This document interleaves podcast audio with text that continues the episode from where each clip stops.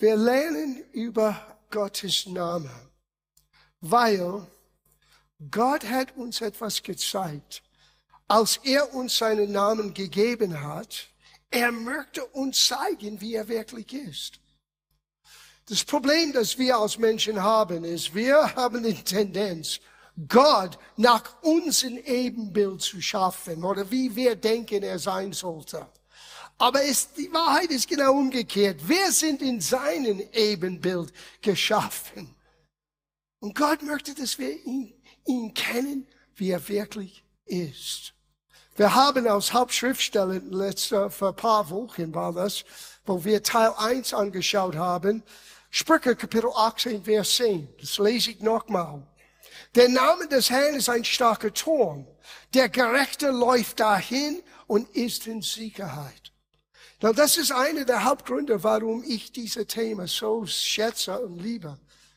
Wenn du verstehst, was alles in den Namen Gottes steht, was es für uns bedeuten soll und kann, wirst du lernen, dass der Name alleine ist ein sicherer Ort für uns. Warum? Weil sein Name zeigt uns, wer er wirklich ist. Wir haben es gelesen in Hebräerbrief, Kapitel 11, Vers 6. Ohne Glaube aber es ist unmöglich, ihm Gott wohl zu gefallen. Denn wer zu Gott kommt, muss glauben, dass er ist. Wir haben es gesagt, es ist nicht nur, dass er existiert, das ist zu wenig. Als ich zu Gott ging vor fast 50 Jahren mit dieser Frage, dieser Vers muss mir in, in diese Sätze hier äh, beinhalten, aus was ich hier sehe, kam die Antwort sofort. Wir müssen glauben, dass er ist alles, was er sagt, dass er ist. Ist er all das für uns? Ist das für uns eine Realität? Umso mehr, dass wir lernen, wie Gott uns zeigte, wie er ist, durch seinen Namen, weil durch den Namen Gottes ist der Hauptweg, wie wir lernen, wie er ist. Können wir dann Vertrauen entwickeln in all das, was Gott ist. So wir zu Gott kommen kommen soll, muss glauben, dass er ist und dass er ist. Alles, was er sagt, er ist, aber nicht nur das, dass er auch ein Belohner ist. Dass er uns segnet, dass er uns zeigt, dass er tatsächlich ist, all das, was er sagt, dass er ist. Now, wir haben begonnen mit vier Hauptnamen. Und wir werden es nicht alles nochmal anschauen. Man kann zu unserem YouTube-Channel gehen oder unser Podcast ist alles da für euch, der Name Teil 1.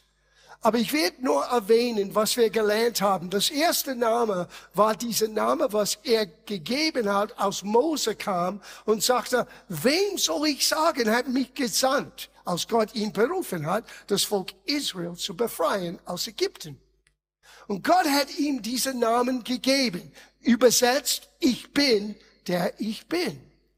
Und das, dieser Name war so wichtig, weil das Name bedeutet das Selbstoffenbarende oder der Gott, der sich selbst uns zeigen möchte. Und dieser Name war für die hebräische äh, Schriftgelehrten, die das alles aufgeschrieben hat, so heilig, dass wir, wir wissen bis heute nicht genau, wie dieser Name ist. Die haben uns nur vier Buchstaben gegeben. Y, H, W, H. Und so, wir haben aus diesem einen Namen zwei Versionen. Einer heißt Jehovah oder einer heißt Yahweh. Beide sind eigentlich korrekt, weil wir wissen nicht ganz genau, wie dieser Name hieß. Was wichtig für uns ist, ist, dass Gott uns möchte zeigen, Gott möchte uns zeigen, wie er wirklich ist. Das für mich ist das Wichtigste. Und ich möchte am liebsten das Wort Yahweh benutzen, weil das Wort Jehovah kann für einige Leute irreführend. Es gibt Leute, die glauben, nur Jehovah kann benutzt sein. Das ist völlig absurd, weil wir wissen selber nicht, wie man dieses Name in der Urtext, was Mose gehört hat, wir kennen das bis heute nicht. So wir benutzen für uns als Gemeinde Yahweh. Aber dann haben wir Elohim angeschaut. Am Anfang schuf Elohim Himmel und Erde. Und dann sagte Elohim, wir wollen Menschen schaffen nach unser Ebenbild. Wir, Mehrzahl. Und dieses Wort Elohim, was benutzt, was erste Wort für Gott, ist Mehrzahl und gleichzeitig Singular. Komisch, ja?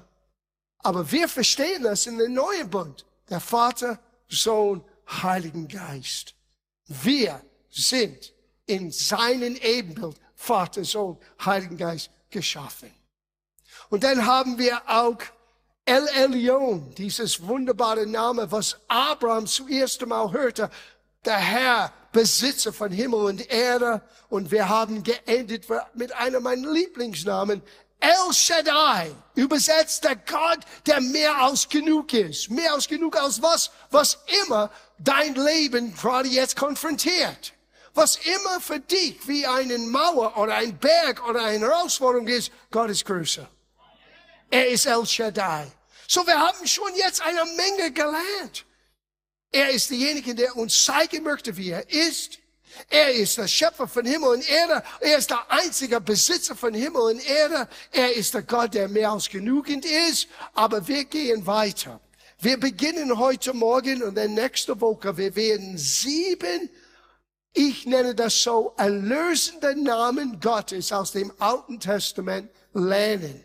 Alle verbunden mit Yahweh oder Jehova. Beide würde korrekt sein. Und jeder von diesen Namen zeigt uns, gibt uns Einblick in das, was Jesus am Kreuz für uns ermöglicht hat. Jeder dieser Namen zeigt einen Aspekt von deiner und meiner Erlösung. Wir sind erlöst und manchmal wir wissen nicht von was. Gott möchte, dass wir es verstehen. Von, von all das hat Jesus uns am Kreuz eigentlich erlöst. Und er hat uns im Vorfeld gesagt, das finde ich so fantastisch, du kannst Jesus sehen auf jede Seite von dem Alten Testament. Wenn du begreifst, dass Gott wollte uns zeigen, sein Plan, sein Absicht, die zusammenkam in der Person Jesus. Und dann Jesus sagte, wenn du mich gesehen hast, hast du den Vater gesehen. So, wir beginnen mit der ersten. Yahweh Nissi. Der Herr unser Banner. Der Herr unser Banner. Das ist in 2. Mose 17, Vers 15. Und Mose baute einen Altar und nannte ihn, der Herr ist mein Kriegsbanner. Na, der Grund, warum er das sagte, ist, der Herr gab Israel einen großen Sieg über seine Feinde. Und die Geschichte ist ganz interessant. Die Geschichte war, Mose sandte Josua aus, mit Kriegsmännern zu kämpfen in einer sehr schwierigen Situation. Aber Mose hat etwas getan, was für uns vorbildlich ist. Und dadurch wurde Gott geoffenbart aus Yahweh Nissi, der Herr unser Banner. Das ist, was der Herr unser Banner in Hebräisch ist. Yahweh Nissi. Es ist Vers 7 in 2. Uh, 2. Mose, uh, Entschuldigung, 2. Mose 17, Vers 10 dieses Mal. Und Josua machte es so, wie Joses, Mose ihm sagte, und er kämpfte gegen Amalek. Mose aber und Aaron und Hör stiegen auf die Spitze des Hügels. Vers 11. Und, als, und es geschah, solange Moses seine Hand aufhob, hatte Israel die Oberhand. Wenn er aber seine Hand sinken ließ, hatte Amalek die Oberhand. Aber die Hände Mose wurden schwer. Darum nahmen sie einen Stein und legten den unter ihn und er setzte sich darauf. Aaron aber und Hör stützte seine Hände und jede Seite einer. So bleiben, so blieben seine Hände fest, bis die Sonne unterging und Israel hat den Sieg. Now, was hat den Sieg ermöglicht? Gott ist Yahweh Nissi. Er möchte dein Kriegsmann, dein starker Held sein, dir helfen, alle Kämpfe zu besiegen. Aber was wichtig ist, ist, was Mose im Hintergrund gemacht hat hat seine Hände hochgehalten. Das ist ein Zeichen von Gebet und Anbetung.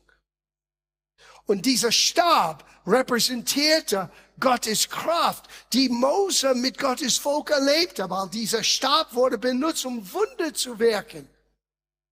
Gott nahm seinen alltäglichen Arbeitswerkzeug, das er war Hirte, als Gott ihn berufen hat, das Volk zu befreien. Und, und wie soll ich das tun? Und Gott sagte, was hast du in deiner Hand? Sieh, oftmals du fragst, wie kann ich ein Christ sein in meiner Welt. Und Gott sagt, was tust du jeden Tag? Was hast du in deiner Hand? Was habe ich dir gegeben? Genau das möchte ich benutzen, Menschen durch dein Leben meine Größe zu zeigen.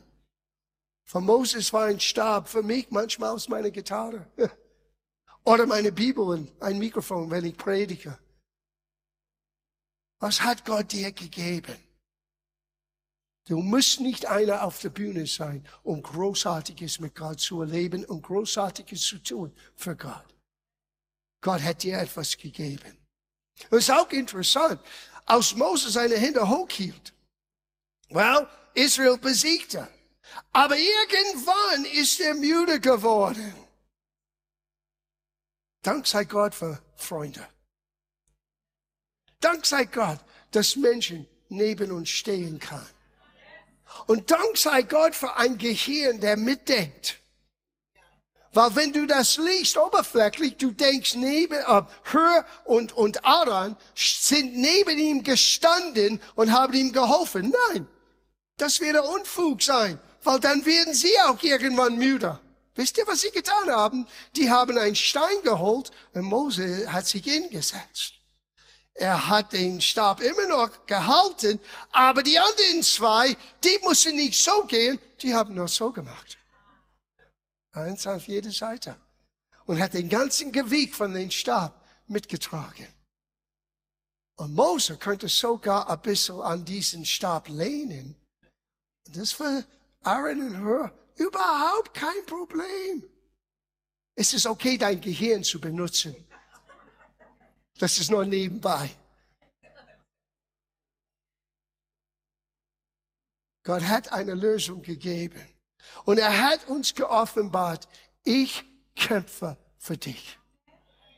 Ich kämpfe für euch. Ihr seid mein Volk. Ich bin Yahweh Nissi. Der Herr deinen Banner. Auf mich ist Verlass. Sie Menschen haben viele Banners im Leben. Die, mer die merken das nicht, die nennen das nicht so. Ihr eigenen Intellekt, ihr eigenen Arbeit, ihr eigenen Ansehen. Aber für uns hat Vertrauen in Gott. Er ist Yahweh Nissi. Ich gebe euch ein paar Gründe, warum. Die sind so schön. Sprüche 3,5. Vertraue auf dem Herrn von ganzem Herzen und verlass dich nicht auf deinen Verstand. Na bitte, lies nicht etwas hinein, was es nicht sagt. Er hat nicht gesagt, benutze dein Gehirn nicht. Er sagt, verlass dich nicht auf deinen eigenen Gedanken. Vertraue Gott. Und mit deinem Vertrauen benutze dein Gehirn. Tu beides. 1. Korinther 15, Vers 57, das ist so schön. Gott aber sei Dank, der uns den Sieg gibt. Ah! ah! Ihr habt es nicht gehört. Oh, ich weiß, ihr habt es so gehört, der uns irgendwann den Sieg gibt, oder? We will overcome, we will overcome, we will. No! Du hast schon den Sieg, wenn du begreifst, Yahweh Nissi ist dein Gott. Aber wenn Yahweh Nissi ist für dich keine Offenbarung, wenn du glaubst nicht, dass er ist, ist was? Yahweh Nissi. Der Herr dein Banner, der kämpft für dich. Ja, du musst beten. Ja. Du musst Freunde, Freunde haben, die mit dir beten, der dir helfen, wenn es manchmal schwierig ist. Ja. Aber er ist Yahweh Nissi. Und wie Paulus hier schrieb, der Herr uns den Sieg gibt durch unseren Herrn Jesus Christus. Darum, meine geliebten Brüder, seid fest, unerschütterlich. Nimmt immer zu, nicht hier, sondern im Werk des Dienstes, im Werk des Herrn. Ah, ist mir zu viel. Well, dann machst du etwas Falsches. Aber wenn du merkst, wer Navi Nissi ist, Denn du streitest von Kraft zu Kraft, vom Sieg zu Sieg, von Herrlichkeit zu Herrlichkeit. Auch wenn der Rücken wehtut. das endet Gott nicht. Er ist Yahweh Nissi. Oh, 2. Korinther, Kapitel 2, 14, wird das nochmal betonen. Gott aber sei Dank, der uns alle Zeit, sag alle Zeit, äh, äh, ist alle Zeit, alle Zeit? Okay, der uns alle Zeit in Christus triumphieren lässt und den Geruch seiner Erkenntnis durch uns an jedem Ort offenbart. Der Geruch seiner Erkenntnis? Was haben wir gerade gesungen? Nimmt das Lied von mir. Lass mich hier ein Wohlklang sein. Das ist nicht nur ein Wohlklang, das ist auch ein Wohlgeruch. Weißt du, der Raum sollte einen anderen Geruch bekommen, wenn du reinkommst. Es ist nicht deinen Geruch, es ist der Gegenwart Gottes, der in deinem Leben ist. Und er lässt dich immer triumphieren. Das ist ein anderes Wort für siegen. Immer triumphieren. Wegen Christus, nicht wegen uns, wegen Christus. Yes. Und dann das Lied, das Vers, was wir so oft singen aus Lied, Roma 8, 31. Ist Gott für uns? Ich denke, er ist. Er ist Yahweh Nissi. Denn wer kann gegen uns sein? Ah. Lass uns noch einen Namen anschauen. Wir haben die, die Nummer, die erste von sieben erlösenden Namen angeschaut. Der zweite, Yahweh Shammah. Yahweh Shammah. Übersetzt, der Herr immer gegenwärtig. Ist es nicht so schön zu wissen, tröstend zu wissen, du bist nie alleine? Der Herr ist immer gegenwärtig. Ich denke, wenn Yahweh Shammah wäre für uns mehr real sein, wir werden auch manchmal anders leben. Es gibt einiges, was wir nicht denken, tun, sagen, machen würden, wenn es uns dessen bewusst, dass der Herr ist immer gegenwärtig. Wir vergessen das manchmal. Deswegen sei nicht zögerlich, wenn du Falsches getan hast, vor Gott zu gehen und dich zu entschuldigen, weil er war dabei, als du das getan hast. Er hat es nicht zuerst gehört, als du ihm das sagtest. Er ist Yahweh Shammah. Er ist immer für uns, sein Volk, gegenwärtig. Hier ist der Schriftsteller. Hesekiel, Kapitel 48, Vers 35. Und der Name der Stadt soll künftig lauten, der Herr ist hier. Oder Yahweh Shama, der Herr ist immer gegenwärtig. Now, das ist bezogen auf den neue Jerusalem. Aber ich habe eine Neuigkeit für euch. Du musst nicht warten, bis du den neuen Jerusalem besuchst. Weil du bist schon in sein Reich hineinversetzt. Und Gottes Geist wohnt in dir und verlässt dich nicht. Er ist immer in deiner und meinem Leben, Yahweh Shammah, der Herr ist immer gegenwärtig. Wow, deswegen hat Johannes gesagt, größer ist der, der in der, der in der ist, als der, der in der Welt ist. Weil Yahweh Shammah ist immer in deinem Leben. Schauen wir das an in dem Neuen Testament. Hebräerbrief, Kapitel 13, Vers 5. Euer Lebenswandel sei frei von Geldlieberei oder Geldlieber. Begnügt euch, begnügt euch mit dem, was vorhanden ist, denn er selbst hat gesagt, ich will dich nicht aufgeben und dich niemals verlassen. Warum? Er ist Yahweh Shammah. Er ist immer gegenwärtig. Du bist jetzt ein Tempel. Wir müssen nicht warten, bis der neue Jerusalem kommt. Es wird kommen. Und wir werden das sehen. Wir werden verwandelt sein. Wir werden nicht so sein, wie wir jetzt sind. Und wir werden es sehen. Aber auch heute bist du in Verbindung mit Yahweh Shammah.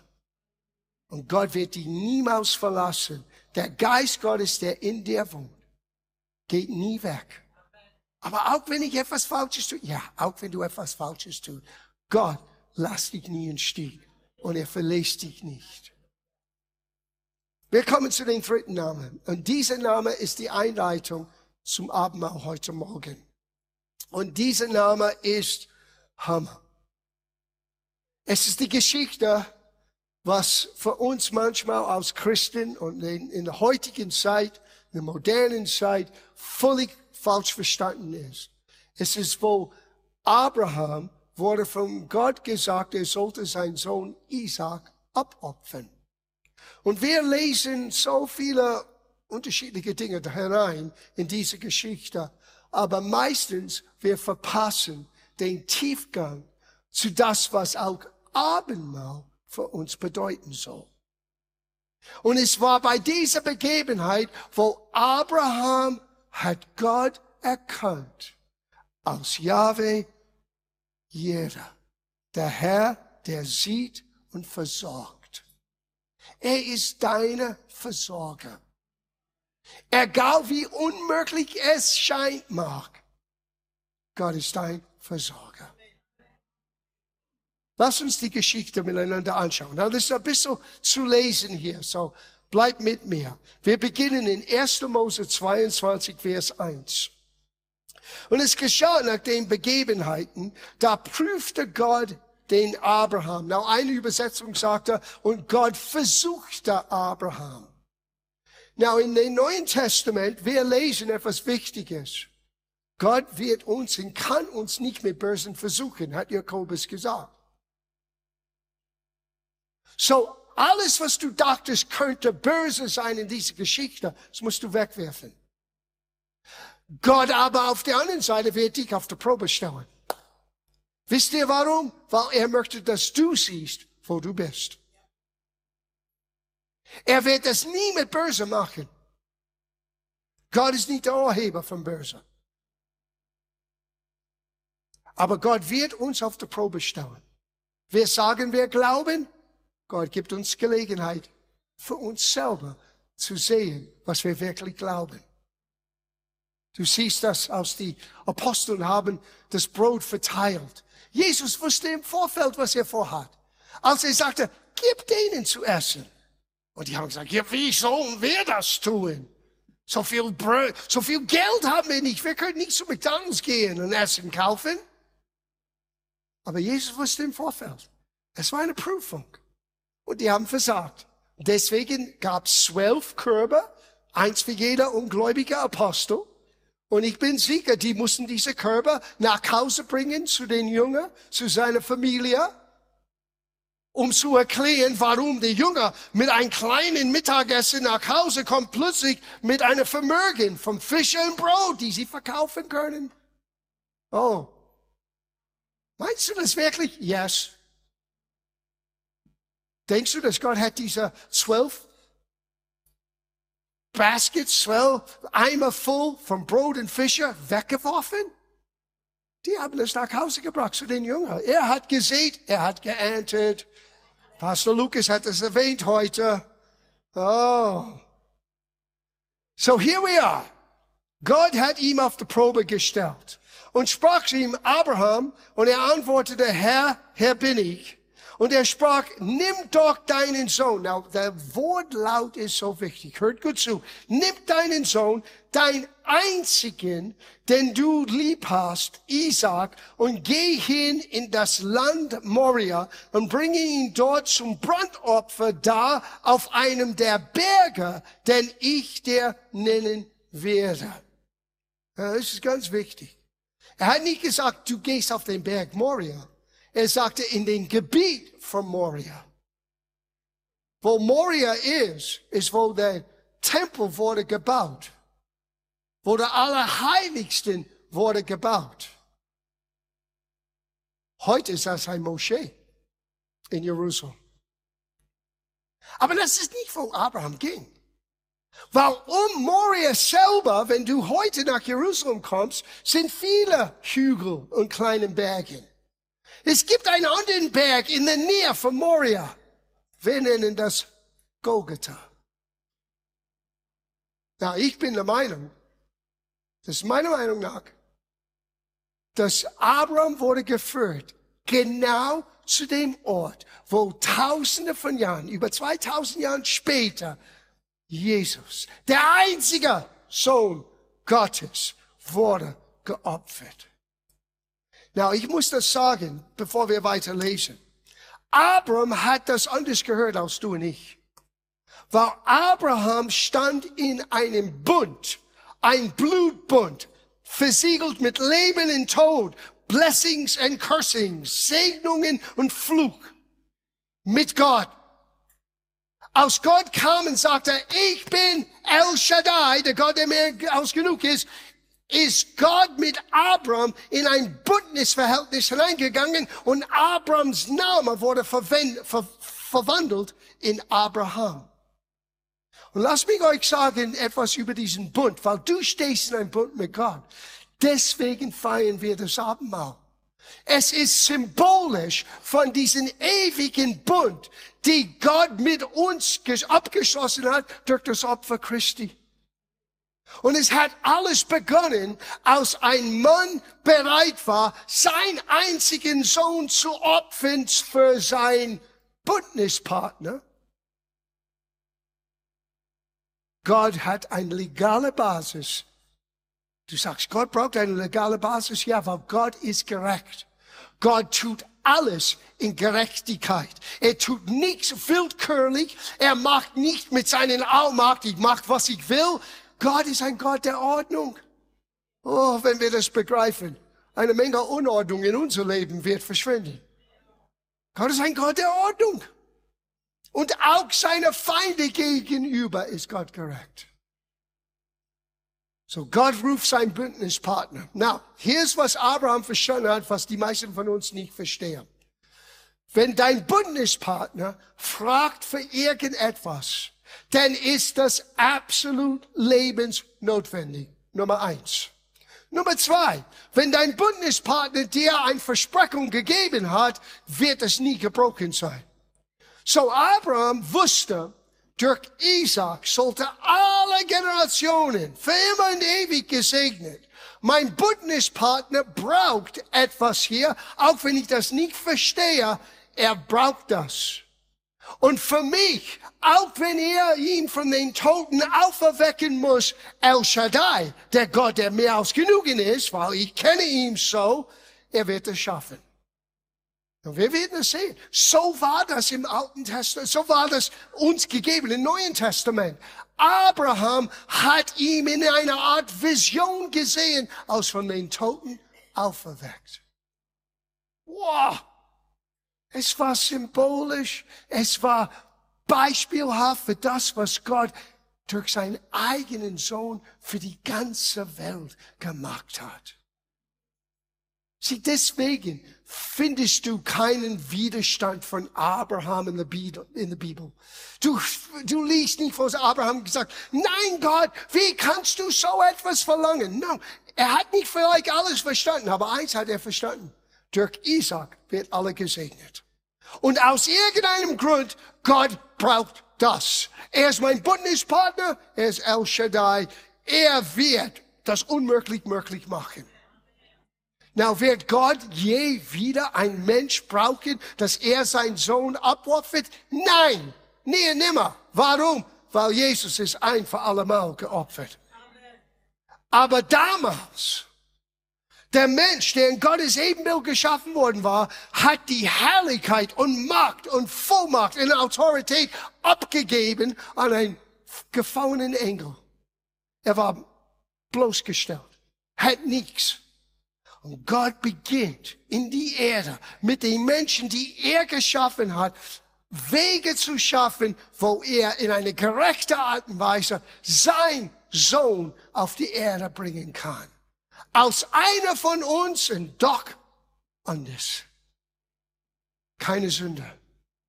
Keinen Aspekt von dieser gefallenen Adams Blut in ihm. Wow. Es alles beginnt hier mit Abraham. So Abraham nimmt Isaac mit. Äh, ich lese weiter. Nimm doch dein, äh, dein eigen einzigen, den du lieb hast, Isaac, und gehe hin in das Land Moria und bring ihn dort zu Brandopfer da auf einem Berge, den ich dir nennen würde. Vers 3. Da stand Abraham am Morgen früh auf und sattelte seinen Esel. Und er nahm zwei Knechte mit sich und seinen Sohn Isaac. Und er spaltete Holz zum Brandopfer, machte sich auf den Weg äh, äh und ging hin an den Ort, den ihm Gott genannt hatte. Am dritten Tag. Oh, ich denke, Gott malt ein Bild, oder? Am dritten Tag erhob Abraham seine Augen und sah den Ort von ferne.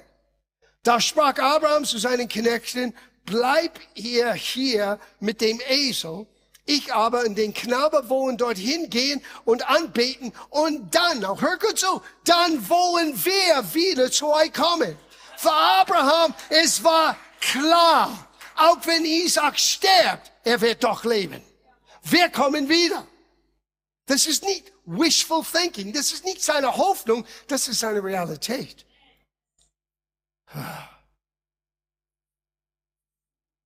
Hört das vom den Sieg aus dem neuen Bund.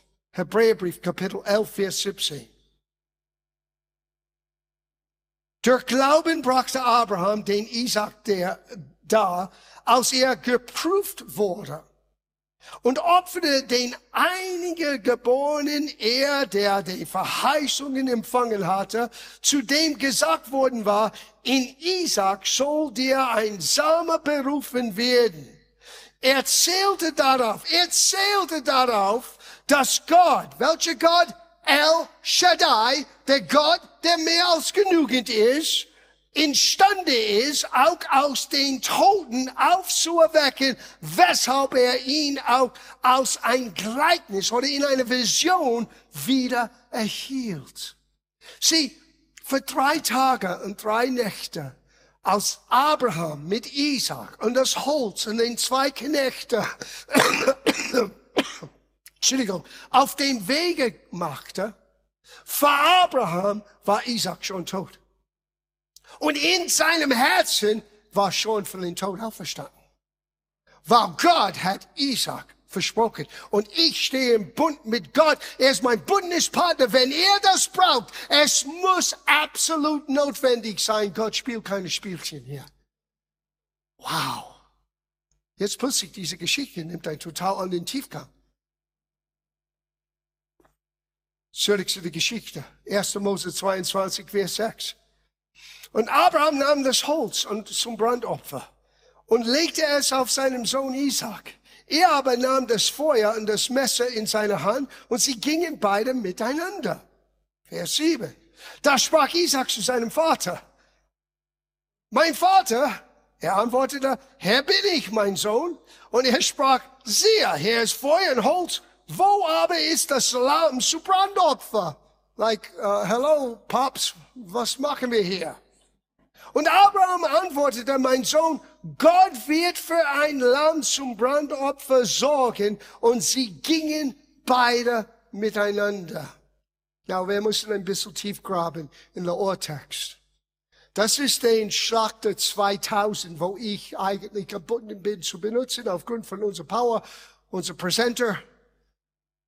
Wenn du das aber in den 1958 Schlachter liest, oder noch besser in den hebräischen Bibel liest, es ist ein bisschen anders. Wisst ihr, was es sagt dort? Gott wird sich ein Lämmlein zum Brandopfer. Gott wird sich, nicht Gott wird geben, nein, Gott wird sich zum Gott selber. Es war prophetisch. Und ich habe das nachgecheckt. In der hebräischen Bibel es heißt genau mit diesem Reflexiv, Gott wird sich ein Lämmlein. God himself will become the lamb. Wow. Abraham hat etwas erkannt. Sie, deswegen könnte Abraham das tun. Und hier ist noch ein Punkt. Siehst du einen Widerstand von Isaac? Abraham ist ungefähr 110, 112 Jahre alt. Da, Isaac ist 12, 13. Ein 12 oder 13-Jähriger könnte sagen, nicht mit mir, ich bin weg. Aber Isaac wusste, sein Papa steht in Bündnis mit El Shaddai. Wenn Papa braucht, bin ich da. In diesem Moment hing den ganzen Schicksal der Menschheit in, uh, in the balance sagt man auf Englisch. Es war, es schwebte in der Luft. Welcher Weg geht das? Weil wenn Abraham sagte nein, was ist die Alternative? Gott hat sich verbunden mit Abraham und seine Nachkommen. Was soll Abraham, was soll Gott tun? Weißt du, wie viel Vertrauen Gott in diesem Mann Abraham hatte? Dass er verstanden würde für die Menschheit, für die Ewigkeit, was er jetzt tut. Und dieser Sohn, dieser Teenager, hat so auch begriffen, dass er legte sich hin. Na, wir kennen die Ende der Geschichte.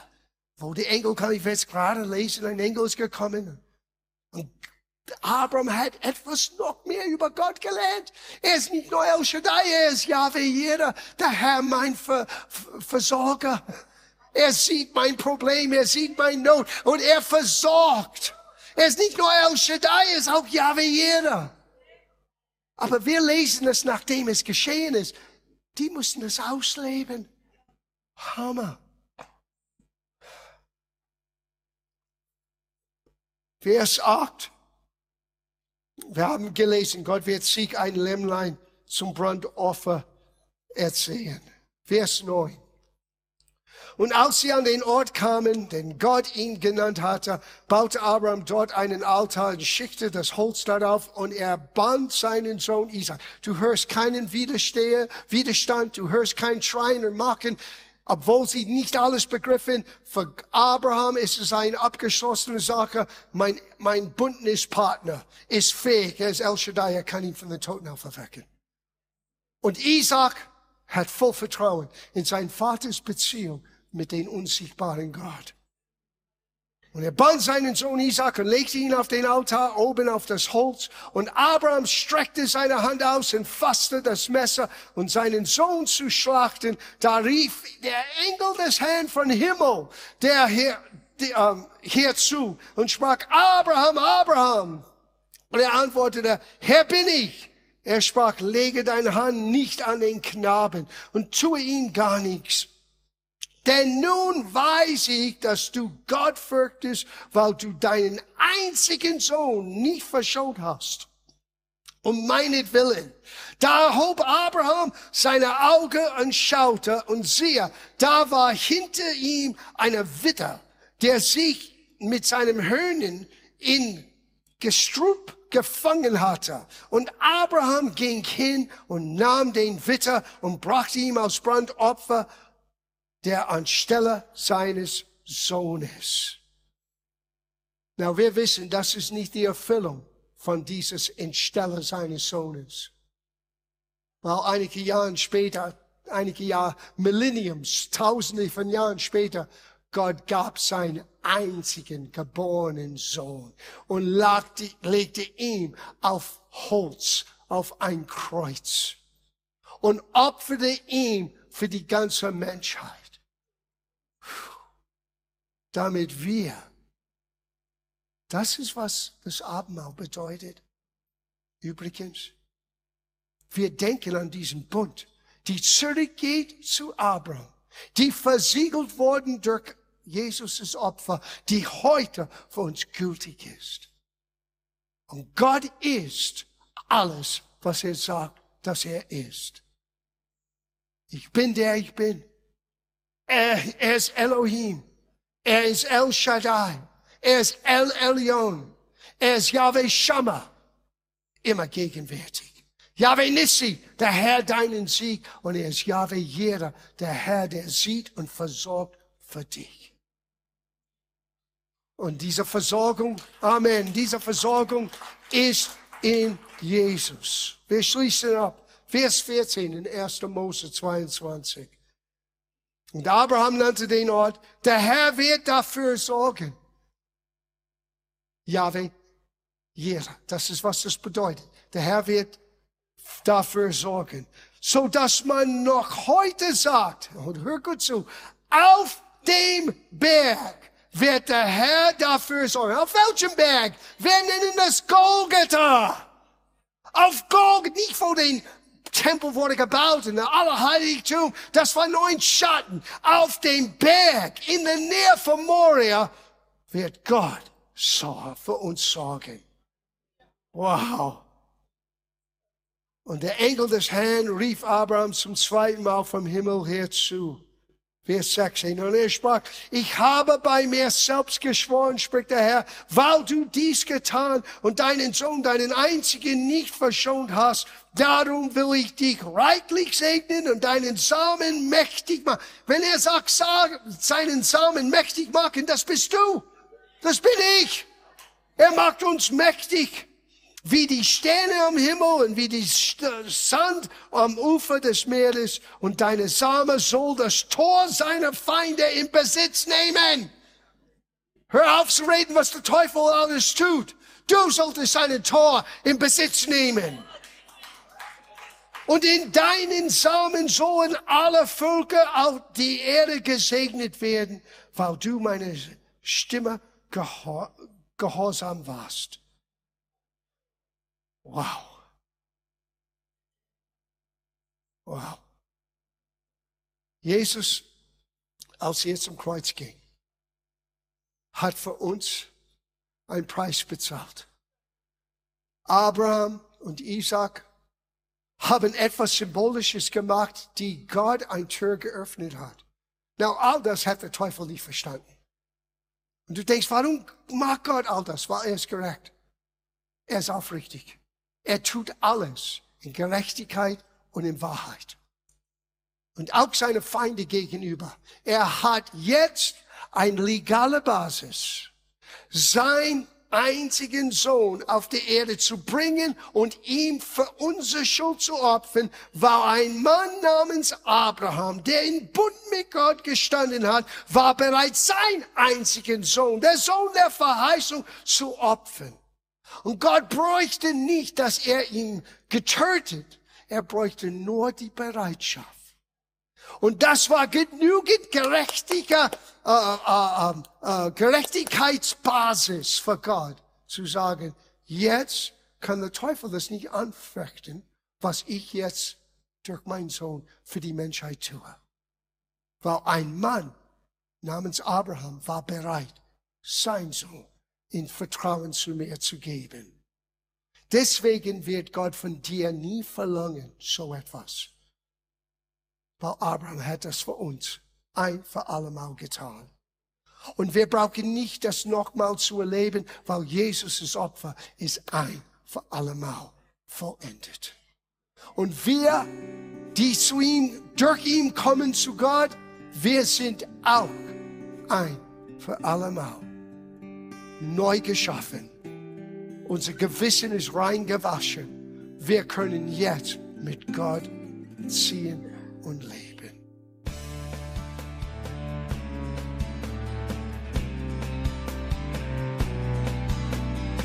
Liebe Zuhörer, das war ein Ausschnitt eines Gottesdienstes hier im Gospel Life Center. Auf unserer Website www.gospellifecenter.de können Sie die Notizen für diese und andere Predigten nachlesen und sich über die Arbeit vom Gospel Life Center informieren. Wir wünschen Ihnen Gottes Segen.